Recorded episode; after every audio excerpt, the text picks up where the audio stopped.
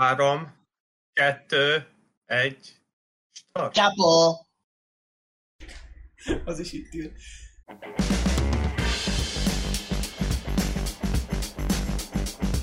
Sziasztok, ez itt az 54. podcast. Még mindig itt van Alex, Ahogy. Fanni, Sziasztok!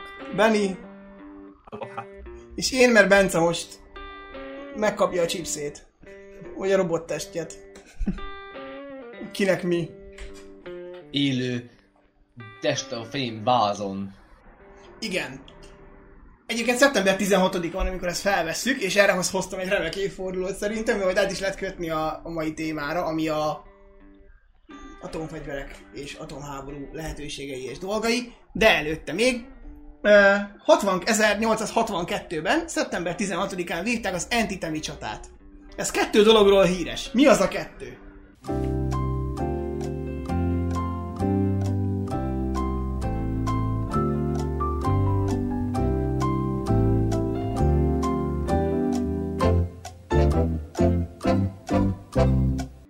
Ha nem tudtok, megadjátok magatok, előbb Nem. a poént. Nem? Nem adod föl? Hát de megadok magam. Ja, jó. Szóval ez volt a polgárháború legvéresebb ütközete. Több mint 20 ezer ember esett el benne összesen, a két oldalt számítjuk. Ezzel az Egyesült Államok történetének legnagyobb emberveszteséget okozó ütközetei közt is egyébként top listás. Főleg, ha időarányosan nézzük, mert nyilván a második világháborús csendes óceáni hetekig tartó csaták az egy más történet. Illetve Lincoln erre a csatára hivatkozva, mert szerinte ez győzelem volt, mert kevesebben haltak meg az Uniónál, mint a Konfederációnál, adja ki az emancipációs proklamációt. Az egyébként szeptember 22. Csak hogy a dátumokkal dobálózzak, mert kevés dátum, amit tudok, ez a kettő, ez az. Na de, ha már véres ütközetek, akkor kössünk át a nukleáris fegyverkezésre, és akkor én most ezt átadnám Panninak. Szóval múltkor olvastam a múltkoron egy cikket, amiben ugye arról a japán férfiról írnak, aki ugye egy év, kilenc hónapot töltött kórházban, ugye a bombázások után, ö, megpróbálom kimondani a nevét, Taniguchi Sumiteru, és ö, az volt a lényeg, hogy most valamikor nemrég ö, az ENSZ ö, ben 122 ország jóvá hagyta az atomfegyverek betiltásáról szóló nemzetközi szerződést, és ez a bácsika egy videóüzenetben azt mondta, hogy egyébként jó az a szerződés, de mindaddig hasztalan, amíg ugye minden ország meg nem teszi a szükséges erőfeszítéseket ahhoz, hogy beszüntessék a nukleáris fegyvereket, és hogy a végén hozzátette, és most idézet következik, aggódom, hogy mi lesz a világgal, amikor már az összes túlélő meghalt, és hogy engem ez azért így kicsit így elgondolkodtatott, hogy, hogy amúgy szerintem elég érdekes problémát vetett fel. És hogy akkor most erről lehetne szerintem beszélgetni. Yep.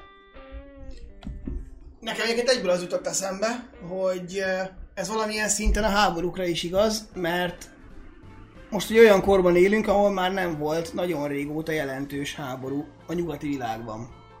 És hogy az emberiség kicsit belekényelmesedett, és Benni most nálad van a Harari könyv, ugye? Ugye ő fogalmazza meg, talán ő fogalmazza meg azt, hogy nem biztos, hogy a, az emberiség természetes állapota ugye a béke volna, Uh-huh. Viszont mi most mégis ebbe élünk. És ez egy nagyon furcsa paradox szituációt teremt. És nem tudom, hogy az a, talán inkább az a kérdés, hogy mikor lesz legközelebb nagy háború. Nem az, hogy lesz-e? Hát, hogy az, hogy meddig tartható fönt ez a... Bár... Na most ezzel na- nagyon sokan fognak itt lehet vitatkozni, hogy egy, most van egyáltalán egy ilyen békés állapot, vagy hogy, hogy nézzük, hiszen konfliktusok vannak továbbra is országok között.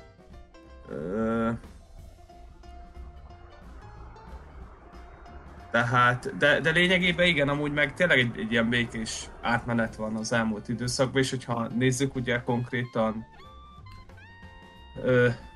Európa nagy részében ugye a, a 45 után ugye a délszláv háború volt az, ami egy, egy igen komoly konfliktus helyzetet hozott elő, és, és tényleg sok ember áldozatát követelte.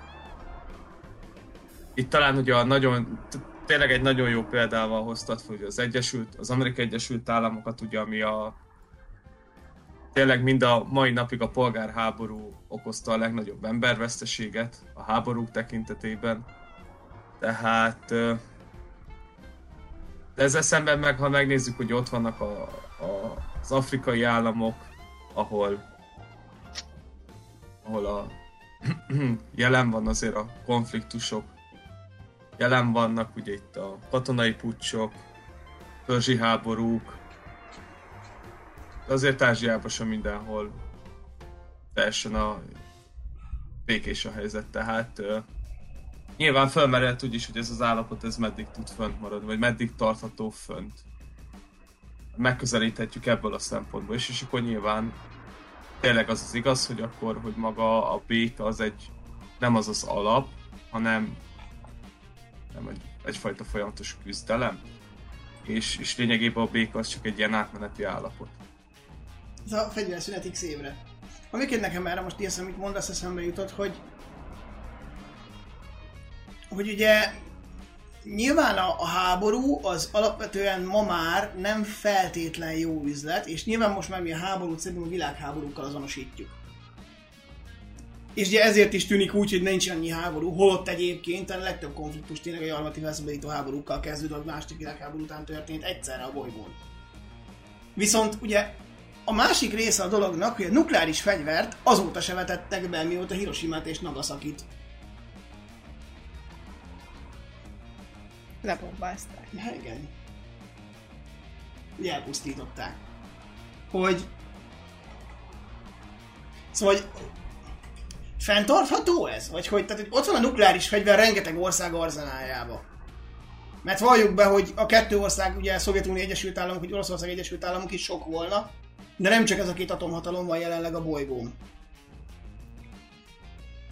Fenntartható ez? Vagy jó? Vagy igen, Alex? Én most így folyamatosan gondolkodom, és igazából egy részét már előttétek annak, amit el szerettem volna mondani ezzel kapcsolatban, hogy a mindenféle... Szívesen. Köszi, kis, kis nagy háborúk, Afrika, Közel-Kelet, Ázsia, Dél-Amerika. Ugye itt alapvetően a világot ugye ketté kell osztanunk. Ugye van a, a fejlett világ, vagy a fejletnek mondott világ, meg a fejlődő országok, vagy a harmadik világbeli országok, és uh, nyilván ugye szerintem ez az állapot uh, bizonyos pontig fenntartható, sőt, én azt gondolnám, hogy persze ott van talomban, hogy mindenkinek van egy nagy piros gombja, ami fölött tartja az ujját, de hogy igazából e-, egyrészt amit Fanni is mondott, hogy él még az emlékezetben az atomfegyverek túlsúlya, és szerintem még erre, vagy az atomfegyverek okozta hatásoknak az emlékezete Hiroshima Nagasaki. Kettő, meg ugye ott van a ami még viszonylag nem olyan régen történt, ugye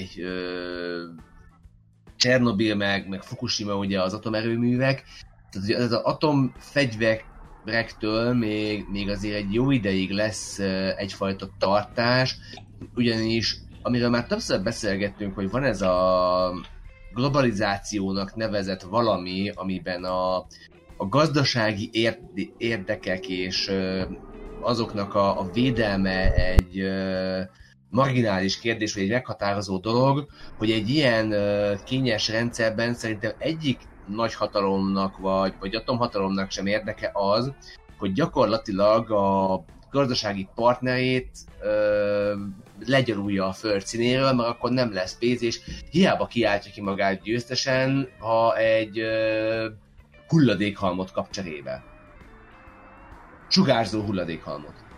Én itt annyival egészíteném ki, és majd még majd később egy másik dologgal is, hogy az első, hogy, hogy konkrétan Nyilván, ami, amit már a hidegháború során rájöttek, és nem fogunk nagy, nagy tabukat döntögetni, hogy az egymás elpusztíthatósága is. Ö, tehát, hogy egyrészt ugye van a másiknak is, meg őszintén most csak az egyik fél nyer. Egyszerűen élhetetlenné teszi a saját, tehát élhetetlenné teszi a bolygót. Tehát hiába nyer, hogyha ő is rövid záros határidőn belül el fog pusztulni. Tehát, tehát lényegében van egy, van egy egyfajta teremei kölcsönös elpusztíthatóság, és, és nincs, és hiába nyersz, de nem nyersz konkrétan. Tehát mert, mert itt nem odáig érsz, vagy odáig, ö, vagy odáig ér a dolog, hogy, hogy nem lesz győztes. Egyébként most pont kimondtad azt, amit akartam, hogy a hidegháborúnak az alapvető dinamikája volt pont az, hogy a kölcsönös megsemmisítés elve, hogy bármi történik, a másik meg tud semmisíteni téged is, de cserébe te is őt.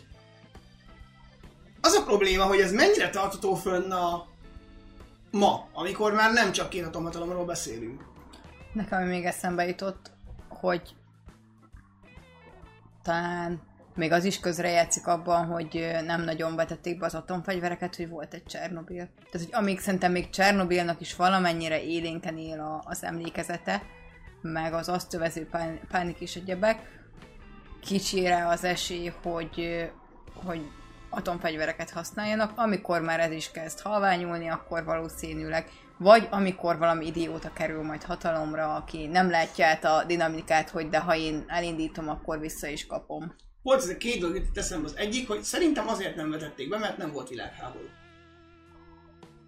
Mivel nem volt olyan kiterjedésű konfliktus, ahol lett volna értelme idézőjel az atomfegyvert használni, de egyébként az amerikaiak és a szovjetek mind a ketten abba gondolkodtak, hogy taktikailag vetik be, tehát hogy ellehetetlenítik az ellenfél csapatmozgásait nukleáris fegyverek alkalmazásával. Az amcsik nukleáris fegyverek akarták ellensúlyozni a 80-as évek végéig a szovjetek számbeli fölényét. Aztán majd ezt a Bush kormány átalakítja, meg leállítja részben Gorbacsov ügyes politikájának és nyomásának a hatására. A másik, hogy viszont van olyan országoknak is atomfegyvere, mint India és Pakisztán. Most bocsánat, de hogy... Kiegészít- Igen? Egy gondolattal kiegészítem, hogy azért szerintem a két szuperhatalom egész ha- hamar rájött, tehát nem hiába kötötték utána a szólt egy-kettő szerződést. A kettőt nem ratifikált az Egyesült Államok, mert a Szovjetunió lerohant Afganisztán, de amúgy igen. Jó, akkor, de a szólt egy akkor is, tehát igen, hogy... meg, meg azért kötötték a Szolton kívül még egy csomó ilyen korlátozó egyezményt. Tehát, hogy azért szerintem itt, itt tényleg a, tilalma. tehát hogy azért szerintem itt tényleg lett a, a 70-es évekre egy, egy gondolkozás, tehát a gondolkozásban is lett tényleg egy változás. És Persze. bocsánat, igen, tehát hogy van India és Pakisztán is, és A, a folytasd. probléma nekem pont ez, hogy azt aláírod, hogy nyilván a, a, az oroszokban és az amerikaiaknak a belátó képességében azért szerintem bízunk annyira, hogy, hogy ők nem vetnék be, vagy csak tényleg a leges legvégső esetben, amikor már amúgy is minden mindegy. Tehát ez a végső fegyver, amikor már Moszkvát ostromolják az amerikaiak, akkor majd jó lesz. Viszont mi van azokkal az országokkal, amik atomfegyverrel rendelkeznek, de korán sem ennyire fegyelmezettek vagy épeszűek, akár egymás ellen, és mi van azokkal az országokkal, amik ugye szeretnének atomfegyvert, csak még nincs nekik. Ugye erre most két egyezmény is van, az egyik a 63. augusztusi Nemzetközi Atomcsend Egyezmény, a másik pedig az Atomsorompó Egyezmény, aminek ugye az volna mind a kettőnek a lényege, hogy ne csináljanak felszíni nukleáris kísérleteket, meg ne, legyen, ne tudják eladni a nukleáris fegyvertitkokat a harmadik országnak a különböző országok. Ehhez képest vicces, hogy az atomsorok egyezmény után szerzett nukleáris fegyvert Észak-Korea, meg Pakisztán is. Meg azt hiszem India is. Jó, és a másik érdekesség, bár, bár ugye ez néha egy kicsit ilyen, ugye ilyen akciófilmeknek, meg kifiknek ad alapot, de ugye nyilvánvalóan, amikor szétesett a Szovjetunió, és ö, utódállamokra, és ugye Ukrajna kapcsán szokták azt felhozni, hogy ö, nagyon sok fegyver került ki a, a, a piacra, amit ugye nem kellett volna, hogy kikerüljenek, és ugye nem egy könyv, vagy talán sorozatot ö, ikletett meg az pont ugye, hogy, hogy egyes atomtöltetek, vagy, vagy ezekhez kapcsolódó ugye alkatrészek kerültek ki a Szovjetunió szé- szétbomlásakor egyes raktárokból. Jó, nem erre akarom elvinni az egészet, csak De hogy, hogy van ez- egy ilyen... Ennek ugye van realitása, mert ugye a Szovjetunió, amikor szét volt az, az egész kócerány, akkor visszavásárolt az atomtölteteit, úgyhogy a többi ország államadóságát vette vissza az atomtöltetekkel együtt, és ami 40 valahány robbanó fejjel nem tudnak elszámolni azokkal mi lett. Ez mondjuk lehet a szovjet adminisztráció hibája is, mint amikor a pápai állam talált, mit tudom én, hány milliárd eurót, mert áttértek egy másik könyvelési metódusra. De hogy, hogy igen, azért az benne van, és ugye azért ne felejtsék a 2000-es években, amikor ugye még Osama Bin Laden meglehetősen aktív volt, vagy legalábbis féltek tőle az emberek, akkor ugye csomószor került az elő könyvekbe, szkifikbe, meg egyébként politikai kommunikációba, hogy mi van, hogyha esetleg csak szimplán valami hasonló anyaghoz jutnának a, a terroristák. Az érdekes, hogy már egyébként már ez a félelem is ilyen nem tudom, B-kategóriás akciófilm és irányult? Vagy nem tudom, hogy mi erre a szép szó. Nem. Hát nyilván ugye itt a piszkos bombák vannak, ugye, amik sok esetben használnak. Attól tartanak, de hogy most már igazából az ettől való félelem is ilyen. Hát szerintem meg van, mert konkrétan a, a most általunk használt terrorizmus fogalom teljesen kimerítik, és, és van a megfélemlítés, és nem tudod, hogy, hogy mikor és hol történik. Tehát szerintem ami az elmúlt 15 évben történt Európában, ugye volt Madridban, Londonban, Párizs.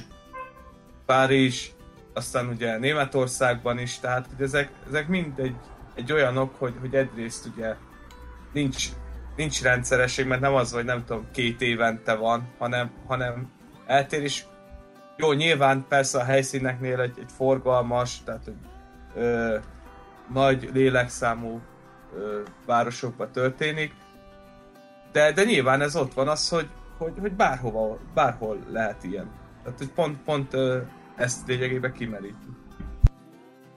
A másik része meg az, hogy most lehet, hogy a mindenféle egyezmények, meg törvényi szabályozás szintjén nem látjuk azt, hogy, hogy az atomfegyverek gyártására, a visszaszorítására, vagy ámblokkal az atomfegyverkezés visszaszorítására trekednének, de azért azt figyelembe kell venni, hogy amíg ugye Csernobyl meg uh, Fukushima emlékezetei addig nem fogják, másrészt szerintem azért a, azok a, ahogy Ádám mondta, nem egészen épelmélyű ö, atomhatalmak sem fognak a nagy piros gombokra csapkodni, mert hogy ez csak ilyen, ilyen, szerintem ilyen adukátjának ö, marad meg az államok kezében, mert hogy ma már a technika fejlődésével egy ö, államot megszorítani, vagy egy ellenfelet megszorítani sokkal finomabb eszközökkel lehetséges, és most bedobok egy fogalmat, hogy így, ez a kiberterrorizmus, hogy, hogy gyakorlatilag már egy bárhogyan, bármennyit el lehet csencselni, vagy le lehet hallgatni, vagy információhoz jutni, vagy egyáltalán megbénítani egy országot azzal, hogyha valaki így a, az informatikai hálózatába belerobban. Köszönöm, Én ennyire azért nem vagyok jó. optimista. De nem, De Alex, úgy... teljesen egyetértek vele egyébként, Jogos, tehát, egyébként hogy, benne igazság. Tehát, hogy az csak egy, igazából valahol egy ászkártya a kiosztott lapoknál, és igazából most őszintén mondjuk csináljunk egy ilyen feltételezést, hogy Észak-Koreának lesz atomtöltete. És van neki mondjuk, szegénykéjémnek. Vagy van. A... De hogy el, el, is tudják lőni a megfelelő távolságon a hanyatló nyugatnak, és nem potyan bele a Jó, tehát tegyük fel, hogy van három. Tegyük fel, hogy, hogy, hogy, hogy van három töltete. Ő most azt bárhova kilőheti. Nyilván amiatt nem fogja, mert a másik, akire rá valószínűleg olyanra lőne, olyan, mert nyilván az fenyegetés, akinek van. Egyrészt, hát nyilvánvalóan azért nem így működik a dolog, hogy most elpusztítanak három várost, a másik meg le, le tudja gyalulni az egész országot. Ha, ha ennél a gondolat kísérletnél maradunk, érted Észak-Korea kilő az USA-ra három atombombát, puff, három városnak annyi, a USA kilő egy atombombát, és az egész országnak annyi. Jó, tehát hogy nyilván ez egy elrettentő erő lenne, hogy Alex is ki akart emelni, tehát hogy, hogy tényleg itt, itt abba kell gondolkozni, és és inkább szorul inkább kicsit vissza, bár, bár ugye néha mindig ugye előtt térbe kerülnek ugye újra a, a fegyverek. Ugye ma már sokkal hatásosabban meg lehet bénítani egy-egy áll- államot. Most ha tényleg, ha a, a vízellátás számítógéppel működtetik, és hogyha abba belejutnak, és, és azt le tudják állítani, ez a sokkal nagyobb kárt tudnak okozni, mint most kilövök két városra atombombát. Hát meg egyébként szerintem most már, hogyha hadviselés, akkor inkább biológiai hadviselés. Ez a Covid mellett kicsit túl aktuális, de igen. Hát, hogy a másik, hogy Persze. igen, hogy, a, hogy minden Ez most az összeesküvés elmélet szagú, és a boltás elleneseket most sikerül felbújtani, hogy Ja, igen, nem a... Nem abban Ne, akartam, nem hogy a úgy, Covid hanem hogy, lenne, hogy, de hogy, hogy... tehát, hogy szerintem most már az atom az annyira nem szóval mondom, hogy nem menő, de hogy pontosan látják a veszélyt. Szemben, hogyha elindítasz valami bármit, hogy azért az is tud nagy károkat okozni, és ö, nagyobb az esély rá, hogy nem úgy üt vissza rád, vagy nem üt vissza rád, mint ugye az atom. Nyilván, meg meg... a, a Mondja másik része az, hogy a globalizációnak háló, hogy a kiberhadviseléssel igazából nem is kell a vízhálózót meg semmit meg ö, bénítani.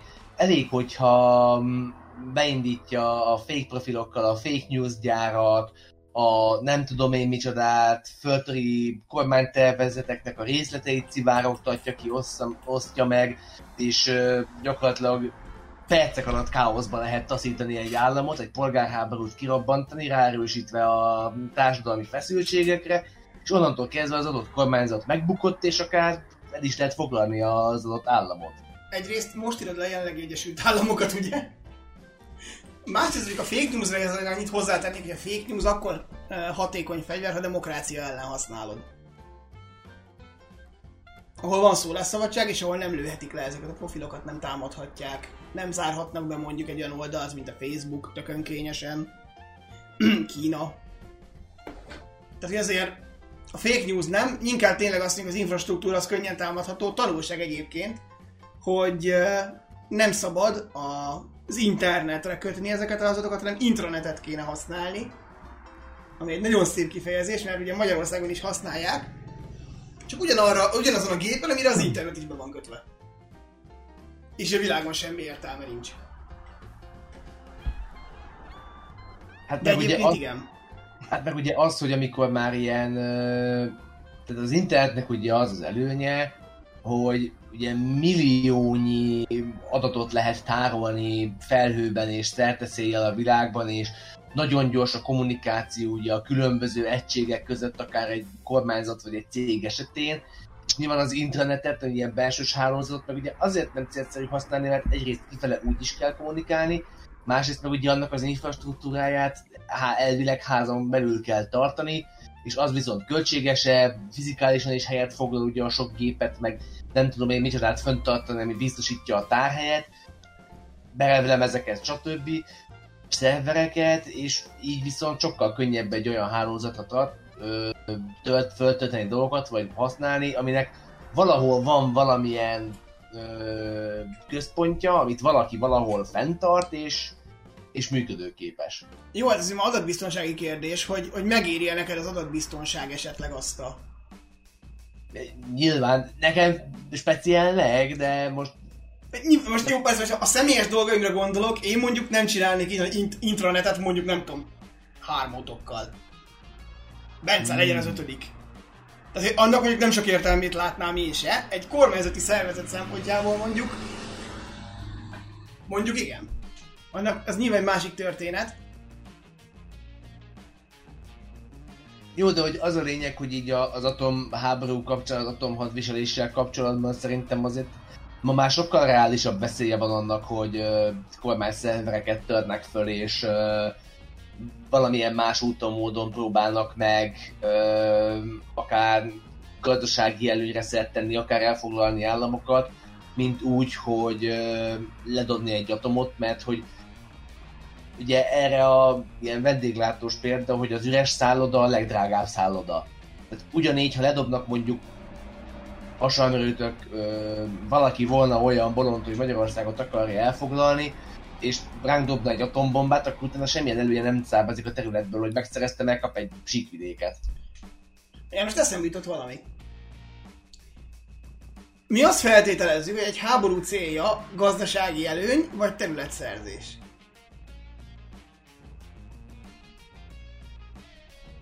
Mert ugye ez a háború dinamikája alapvetően.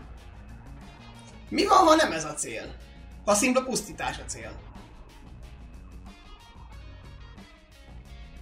És ugye erre szokták most mondani, hogy aki először megszerzi a marsot és kolóniát alapít, annak nyert ugye van. Mert akkor már a föld nem lesz értékes.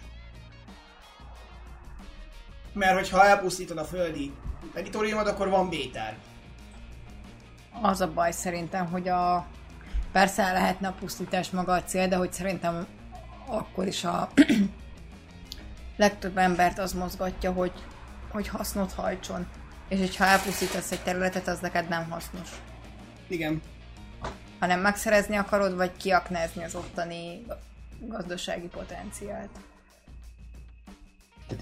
Az a... Nem tudom én... Probléma ezzel a gondolat kísérlettel, hogy egyelőre ilyen ideológiát nem látunk, hogy, hogy valakit megint népírtani akarnának, pont azért, mert ö, vagy legalábbis itt a fejlett világban nem, vagy legalábbis Európában én nem, de cáfoljatok meg, ha igen.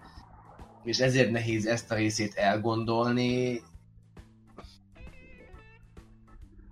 Igazából szerintem ma már csak a pusztítás az egy nagyon-nagyon beteg esetben lehet célkitűzés, hiszen hiszen azt is valamivel meg kell indokolni, mert hogy vannak még egyéb más, akár nemzetközi egyezmények is. Tehát, hogyha egy országot valaki csak azért akarna elpusztítani, mert have fun, akkor lehet, hogy még az összes többi szövetségese ráugrana arra az országra, hogy akkor és akkor ugyanúgy visszalövik az atombombát, és megint ott tartunk, hogy mely az atomkapok. Hát meg a hadsereg is alárendelődött a politikának. És a politikának... Az már régen, már Clausewitz fogalmazta meg ezt. Igen, de hogy és mivel, hogy kvázi politikusok irányítják, ezért, amit Alex mondott, hogy nem, nem éri meg. Mert ugye a politikus abban gondolkodik, hogy hány szövetségese van, mi éri meg, a második, ami eszembe jutott, hogy szerintetek Hiroshima-nak éle még egyáltalán az emléke? Azon kívül, hogy mindenkivel bemagoltatjuk, hogy augusztus 6, augusztus 9, Hiroshima, Nagasaki.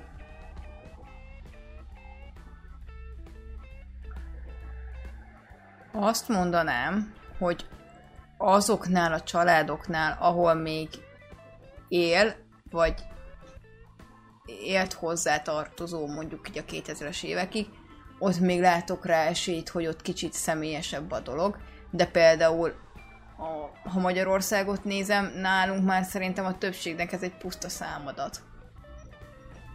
És ugyanígy egy érdekes kérdés szerintem ez Csernobilnál, hogy mennyire erős is annak az emlékezete. A Csernobil sorozat azért most szerintem nagyon sokat tett egyébként.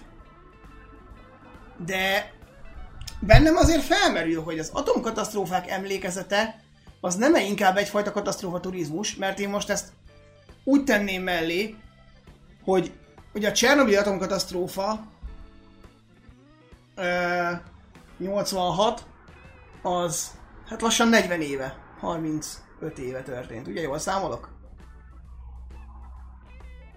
Nem. De. Igen. De jól számolok, köszönöm. Bölcsész matek. Szóval, hogy az 35 éve történt. És a 20 évvel ezelőtt történt, szeptember 11, az, az is már egy nagyon távoli élmény a legtöbb embernek. Egyszerűen már nincs meg az az ereje az egésznek, aminek talán meg kéne lenni, hogy tanuljunk az akkor elkövetett hibákból, és ne kövessük el újra azokat. És nekem az a problémám ezzel viszont, hogy akár a nukleáris fegyverek, akár terrorizmus, akár bárminél, egyszerűen szerintem a mai generációk, most visszametnék akár szimplán a, a klasszikus háborúig is, amikor két ország egymással harcol, ezeknek már nincs súlya. Ezek sztorik, ezek történelem. Messze a távoli múltba. Hogy azért ez, ez szerintem ez az egész történetben legijesztőbb. Akár a, te, akár a, a nukleáris fegyvereket nézzük, akár egyebek, hogy, hogy persze nyilván mindennek megvan a maga dinamikája, és az, hogy, hogy mikor éri meg, hogy éri meg egyebek, de hogy szerintem ez az egész történetben a legijesztőbb, hogy hogy egyszerűen ezek már annyira távoli élmények. Hiroshima szerintem már annyira történelem, hogy az már az már brutálisan, azt senki sem emlékszik már az évszámon kívül. Tisztelt a kivételnek, hogy, hogy ez lesz ebbe az ijesztő, amikor ezek tényleg teljesen történelemmé válnak.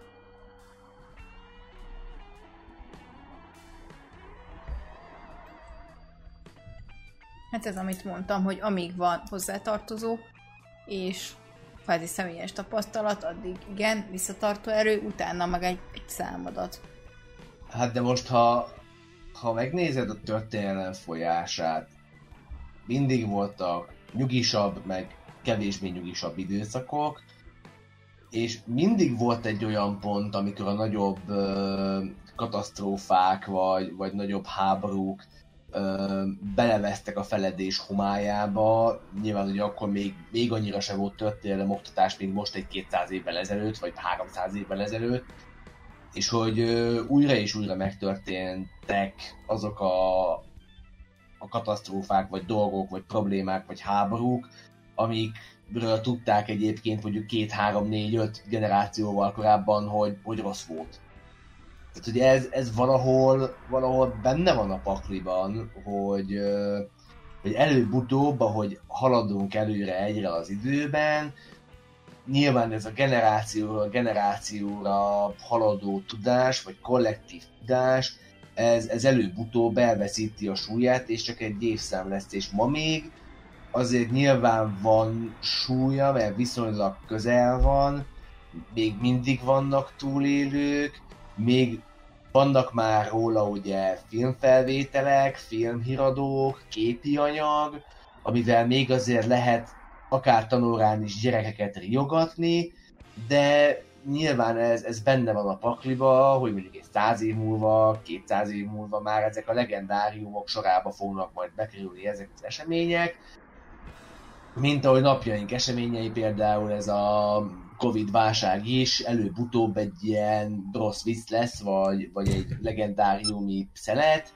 ugyanúgy, ahogy nekünk mondjuk legendáriumi szelet, vagy csak évszám, mondjuk a amerikai polgárháború kirabbanása. Tehát, hogy jó, nyilván foglalkozunk vele, meg érdekel bennünket, de hogy alapvetően nekünk, vagy ennek a generációnak, aki most van, azok csak, a, vagy azok az ilyen random évszámok, amikkel nem tudnak mit kezdeni, nem érzik a súlyát, mert hogy nem igazán tudják, hogy mit jelentett, hanem csak a töri tankönyvben egy feketével kiemelt szám, aztán lépnek tovább.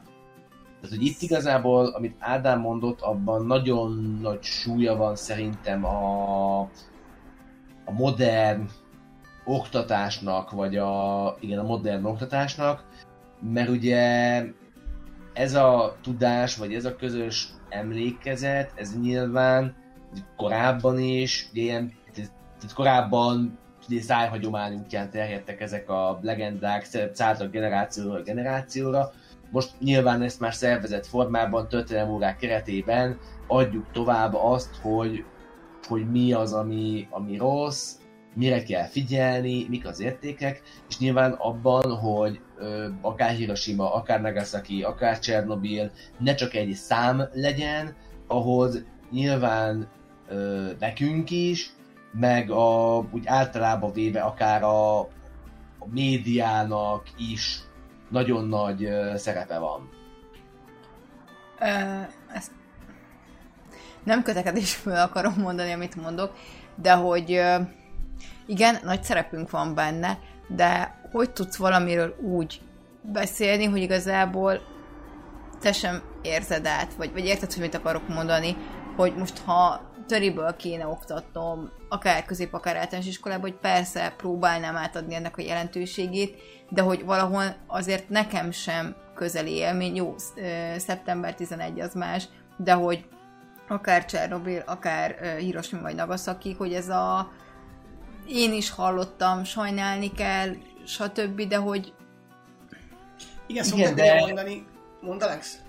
De mi abból a szempontból viszont közelebb állunk akár Csernobilhoz, akár a második világháborúhoz, hogy például teszem azt a mi nagyszüleink, akik mesélnek nekünk, ők ugye még közelebb éltek a, a második világháborúhoz, az ő történeteiken keresztül szerintem mindenkinek a családjában van olyan, akit vagy elvittek hadifogságba, vagy megölték a háborúban, tehát hogy ezért én úgy gondolom, hogy mi még egy fokkal közelebb vagyunk, mint mondjuk két-három generáció múlva, és ugyanígy Csernobyl esetében persze sokan még kósza gondolat sem voltunk abban az időben, de hogy még mindig közelebb áll hozzánk időben, és hogy a, arról például ugye a médiának köszönhetően már viszont csomó ö, riportfilmet, vagy igen, konkrétan riportfilmet, vagy dokumentumfilmet láttunk, és most nem a Csernobyl sorozatra gondolok, hanem arra, hogy konkrétan riporterek mentek ki időnként, és csináltak felvételeket, és beszéltek ottani túlélőkkel, tehát, hogy ebből a szempontból ezek a történetek nekünk még mindig sokkal élőbbek, mint mondjuk a mi gyerekeinknek, vagy az utánuk következő gyerekeknek lesznek, amikor ők nőnek föl.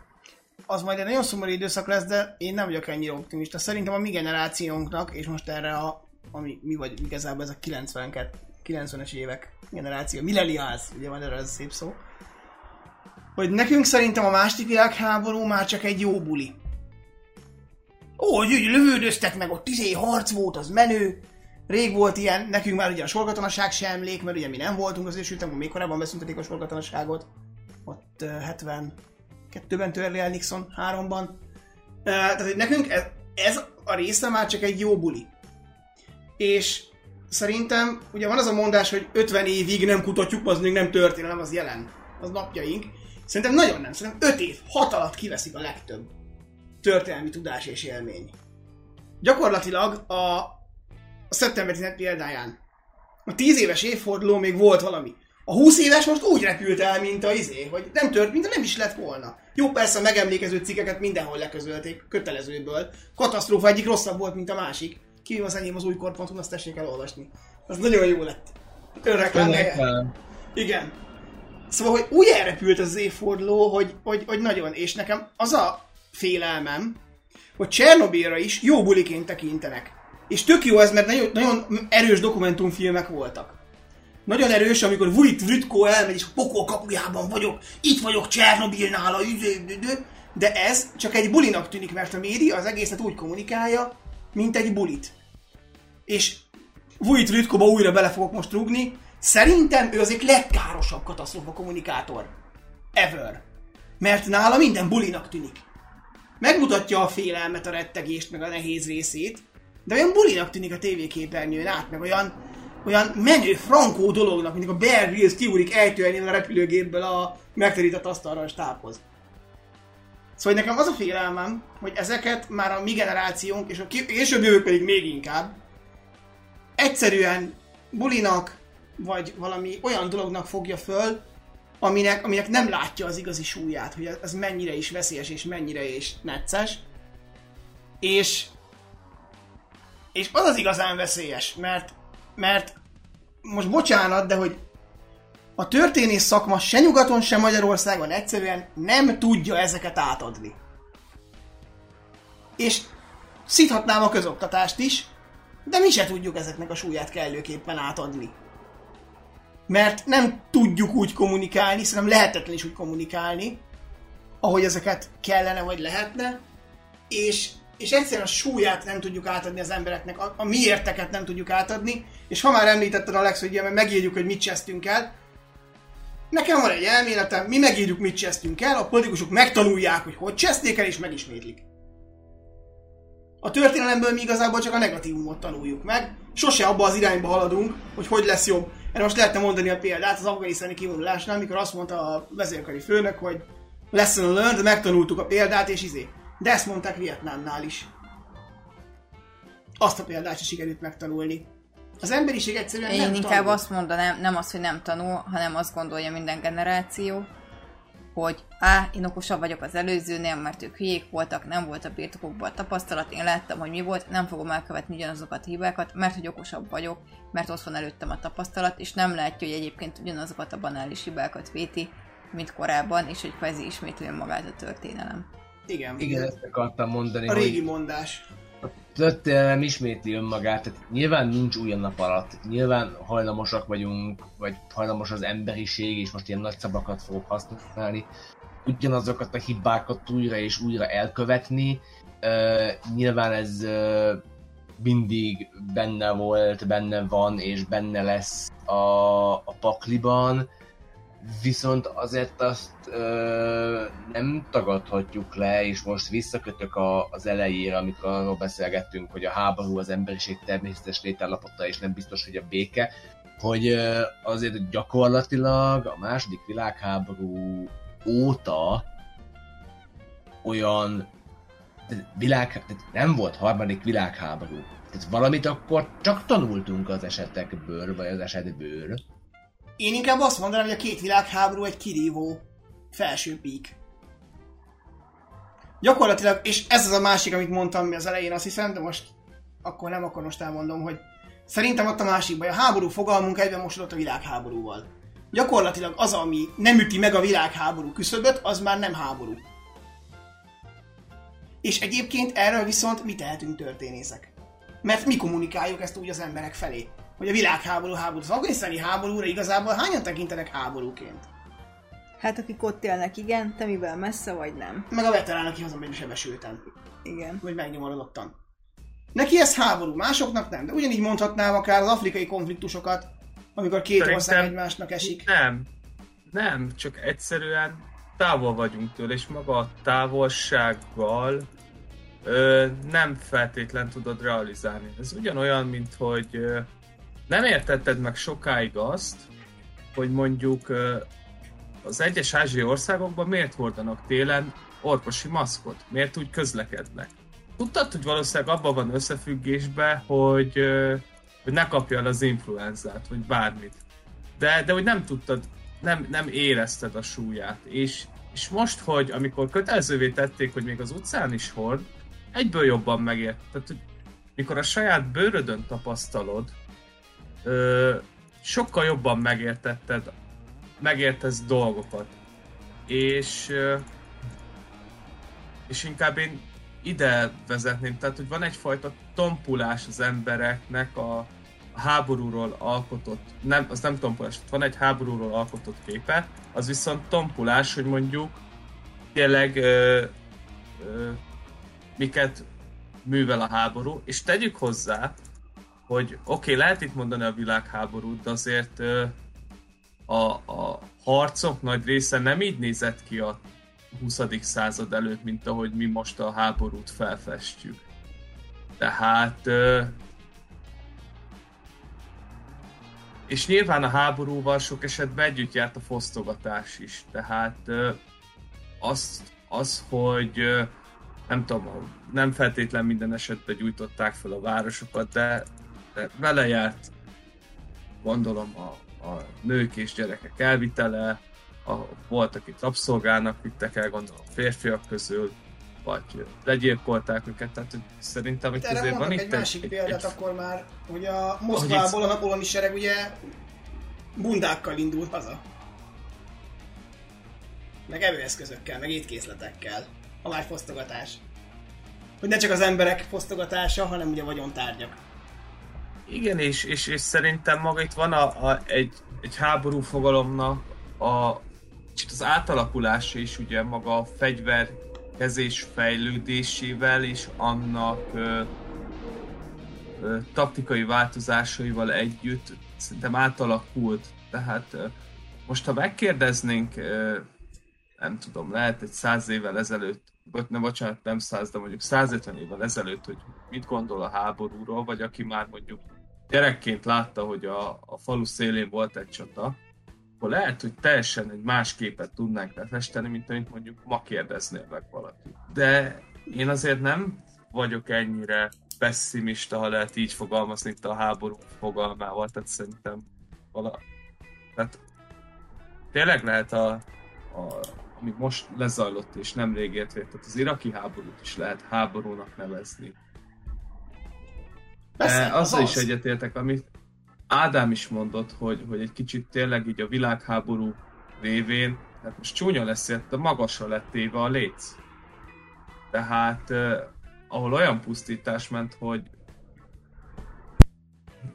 az egész bolygó szinte, hogy eh, tehát, hogy ho, ha, ha ennél magasabb szinten van, akkor az tényleg egy, egy borzasztó, ami, ami, ami várhat ránk, ugye, ami bekövetkezik.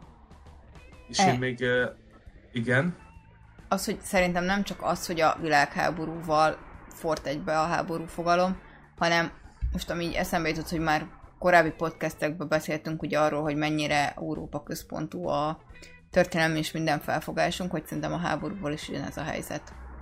Hogy, hogy nem csak az, hogy a világháborúval fort egybe, hanem hogy ami Európát nem érinti, az ilyen kis villongás. Ha Európában lenne kisebb mértékű háború, mint a világháború, de hogy kvázi európai országok között, akkor valószínűleg már azt is kicsit úgy élnénk meg, mint hogy ó, igen, háború van. Például a délszláv háború, amit ugye háborúnak hívunk, Afrikában ugyanezeket a konfliktusokat törzsi villongásnak, vagy törzsi harcoknak szoktuk nevezni, holott effektíve pont ugyanaz történt. Egyébként ugye nem is olyan rég, a 90-es években, a déli határunknál. Én, én szerettem volna még itt egy kérdést föltenni nektek, Jó, és erre már utaltam korábban, hogy itt beszélünk itt az atomfegyverekről. Igazából, ha nézzük, azóta, sőt, az atomfegyverek után nem sokkal ugye megalkottak egy még pusztítóbb fegyvert, és azért uh, valljuk, hogy lehet, hogyha ha nagyon akarnák a tudósok, akkor lehet, hogy még pusztítóbbat is tudnának készíteni, vagy már készítettek, ez nyilván egy nagy kérdőjellel, hogy, hogy szerintem erről is azért legalább egy pár percet szálljunk erre, mert persze mindenki a, mindig az atombomba, meg, meg nyilván az az első nagy jelentős, hogy azért ugye készült a hidrogénbomba, és, és nyilván technika révén ugye már más, más irányba is el tudunk indulni. Igen, az atombomba itt a nukleáris fegyverek lenne ugye a szép összefoglaló szó. Igen, csak már eddig mindig atombombáról, tehát hogy akkor most vagy... Igen, Ö, és ezért akartam felhozni, mert nyilván nem, nem, nyilván az atombomba az egyik legismertebb, és az, az került be nagyon ugye a, hát a popkultúrába is, ha lehet így mondani. De azért nyilván van más nukleáris fegyver is. igen, A, hát ugye a hidrogénbomba, amit emlegettél, az egyik. A másik egyébként a neutronbomba, most rákerestem, amit az Egyesült Államok egészen a 80-as évekig fejlesztett. Mondván, hogy az élőerőben több kárt okoz, viszont a, az ingatlanban nem. Vagy nem tudom, ez a... Szóval az ingóság könnyebben megmarad utána. És azért... Ez nyilván a pusztítás elgondolásának és mértékének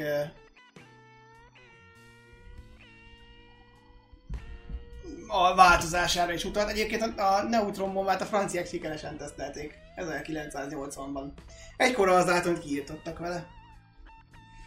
Igazából akkor ezt az egészet egy kalap alá, ha jól tudom, de most itt jön az, hogy kommenden meg lehet cáfolni, hogy ezt általában nukleáris hadviselésnek szokták nevezni. Igen. Ez a nukleáris fegyverkezés ugye az rá a... És akkor ebbe minden beletartozik a hidrogén, a neutron, az atom, ebbe akkor minden Persze, igen, csak ugye abban bennek igaza van, hogy az atombombát emlegetjük, az atombomba egy végletekig elavult, nagyon buta és egyszerű szerkezet, nagyon rossz hatásfokkal. Igen, Igen, de hogy itt, ahogy te is mondtad, hogy a, azt a neutronbombánál, vagy valamelyiknél ugye az ingóságok megmaradnak, Ö, Oké, okay, de azt ö, ma más számításba kell venni, hogy a, a humán erőforrás is ugyanúgy fel van értékelődve, mint az anyagi javak. Fel van Mert- értékelődve? Hát, nem. Ha nincs humán erőforrásod, aki például adót fizetne, vagy meg lehetne adóztatni, akkor onnantól kezdve megint csak ott tartunk, hogy minek foglalnál el egy területet, ha kézed a teljes lakosságát, és nincs aki adózzon. Hát ez már termelő javak elosztásának egy érdekes kérdés, ami kicsit más irányba De hogyha olyan területet foglalnál el, önmagában is értékes, tehát hogy oda viszed az embereidet és kitermelik a izét, akkor rohadtul nem érdekelne, hogy az ott élő lakosság éle vagy mindet Vagy kiírtad. gépeket viszel oda. Mert Vagy ugye ez a másik, amit most tart az emberiség, hogy vagy a gépek kora, És hát ugye tegyük hozzá, hogy nem véletlen fejleszt a Boston Dynamics olyan robotokat, amik Táncolnak. Igen, nem csak azt tudja a Boston Dynamics robotja például, de ugye Elon Musk is beígérte, hogy robotfejlesztésbe kezd a Tesla, mert Elon Musk nem titkolt célja, hogy leserélje az embereket. Mert az ember nem jó, nem elég hatékony. A gép hatékonyabb. Mondjuk ez egy szép és jó dolog, de a robot vajon fog fizetést kapni és adót fizetni? Ez a lényeg. A cégnek nem kell az adófizetés, hanem a cég adózik. Ha a cég árbevételen magasabb, és a cég többet adózik, az jobb az államnak, tehát végsor az államnak megéri. Épp ezt akartam, hogy az állam az csak addig nézi, hogy meg lesz legalább ugyanannyi izé bevétel, vagy esetleg több is. Ha azt látja, hogy még akár többet is szerezhet, akkor onnastól kezdve nem érdekli, hogy mi van. Jó, van egy rakás munkanélküli az országban, akit valahogy el kell látni, és az állam hogyan fogja megoldani? Hát erre van a konzervatív jóléti rendszer. Sehogy. Miért nem kötött biztosítást? Egyesült Államok napjainkban. Megoldja meg maga, keresse másik munkát, képezze át Képezze magát. át. Jó, de Ezt hogy egy, mondják egy, a... egy, idő, egy, egy idő után ez az állapot viszont tarthatatlan lesz. Szerintem egyébként már most is tartatlan az állapot, hogy nem nincsenek arányba a képzések a munkalehetőségekkel. Jó, hát ez egy másik része most egy nagyon-nagyon távoli jövőről, meg az Elon Musk féle agymenésekről beszélek, hogy A sajnos nincs olyan távol, mint amennyire jó, de hogy viszony, viszonylag távolibb, vagy nem tudom, tehát az, hogy tegyük fel, eljön az a pont, amikor a gyárakban kiváltják az embereket, és mindenhol gépek fognak dolgozni. Azt a rakás népességet, aki mondjuk teszem azt korábban tudta fizetni az egészségügyi biztosítását a fizetéséből, azt, azt hogy az előbb-utóbb azok az államok össze fognak omlani, mert hogy annyi kiadása lesz potyára termelt érték nélkül, hogy... Nem az állam fog összeomlani szerintem Alex, hanem jön egy belső polgárháború, és hát a háború ugye halálozásokkal jár, és megoldják igazából így a problémát. Jön a géprombolás. Egyébként jön, pont az jut eszembe a római birodalom példája, ugye? Amikor azért harcolsz, mert fölös emberanyagod van, akit valahova le kell telepíteni. És ez egy öngerjesztő dinamika. Hogy az a kérdés, hogy ez egyrészt megtörténik A másik, ami eszembe jutott egyébként erre, hogy az Egyesült Államokban már ott tartanak egyébként, hogy a, a legnagyobb gazdasági terhet a jóléti kiadások jelentik, pedig az Egyesült Államok ugye konzervatív felépítési jóléti állam. Tehát minimális az állampiaci beavatkozása. Ehhez képest a védelmi költségvetés többszörösen megy el jóléti kiadásokra, láthatólag minden látszat nélkül. Ez egy másik dinamika, nyilván meg ez kicsit messze visszatom fegyverkezést és a háború dinamikájától, Munkás mozgalom, yeah! de nem véletlen, hogy erősödik a baloldal egyébként a legtöbb nyugati államba. És hogy nem az a fajta baloldalra gondolok most, hogy a liberálisok, hanem hogy a szélső bal. A, a szociáldemokrácia, ne? de inkább már a szocializmus. Kap egy új lendületet, ugye? Ilyen Marx és Lenin. Így van. Ugye Alex? Jól mondom? Nem, nem, nem akartam hangosan bólogatni, de ha már így megemlítettél, Ilyen május első. lehet, hogy lesz új május elsője? Hát majd amikor az legújabb munkásmozgalmi forradalom kitör. Nem tudom, Detroitban, mondjuk ott nem, mert ott már szeretik egy árakat. Egyébként a másik, ami nekem eszembe jutott, ugye a munkakiszervezés, hogy már az is igazából egy ugyanilyen dinamika, hogy a cég elviszi, de az árbevétele miatt a kormányokat nem annyira zavarja. Ezen ugye Donald Trump próbált fölépni, de hát Joe Biden visszacsinálta. A nukleáris fegyverkezéshez csak annyi, hogy egyébként azért a, az atomfegyverekkel azonosítjuk szerintem, mert hogy a terén van tapasztalat, tehát hogyha lett volna egy hidrogénbomba, amit ledobnak valahova, vagy egy neutronbomba, akkor igen, talán valószínűleg nem szinonimaként használnánk az atom és a nukleáris fegyverkezést. Ez egyébként igaz.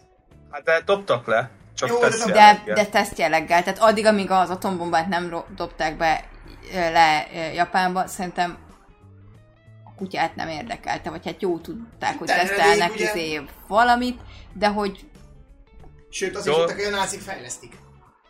Igen, de hát sokáig csak ugye elméletben volt meg, tehát pont Persze. ezt nem tudták ugye megoldani. Bár ugye eléggé féltek tőle, mert például a, az amerikaiak azért kezdték bombázni a norvégiai vasútvonalakat, hogy ne jussanak nehéz vízhez az nácik, ami kell a nukleáris reaktorok gyártásához, meg a nukleáris eszközök előállításához. És ugye már az a tévhit is megdőlt, hogy ugye Truman nem tudta volna, hogy milyen hatás lesz hosszú távon az atombombának, meg pontosan képbe volt. amikor a deletése parancsot adott. Úgyhogy érdekes, ugye dobni meg dobtak le, csak erről leginkább a Ferenc József földi jegesmedvék, meg a bikini atól halai tudnának mesélni. Őket meg nehéz meginterjúvolni, mert És hogy alapot is biztosított aztán a későbbi popkultúrának. mire gondolsz? Godzilla. Há, igen. Godzilla, például. Aki egy japán atas- atomkatasztrófának a szimbóluma. Csúnyán szólva, vagy nem tudom. Egyébként igen, egy idő a popkultúrában ez a sugárzás értés szörny lesz, ugye pókembert is egy sugárzó pók harapja meg. És Meg pókereje ugye ott van Hulk, Hulk tényleg, aki sugározással kísérletezik.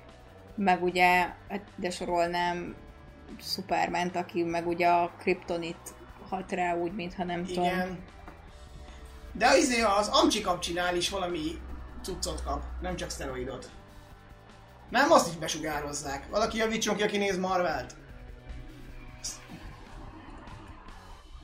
Nem, kapcsi- valami Ami- szérumot kap, kap. valami sugarat, de már nem Szérumot tétes kap?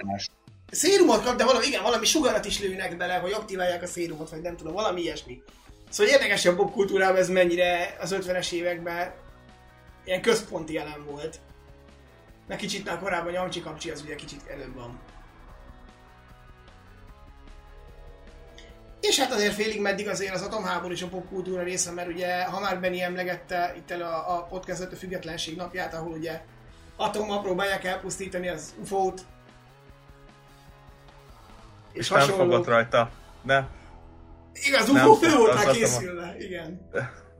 És teszem hozzá ott is azt, hogy atomot nekik, ami ugye nem atom akkor már. Atomot nekik. Atomot a bestiáknak.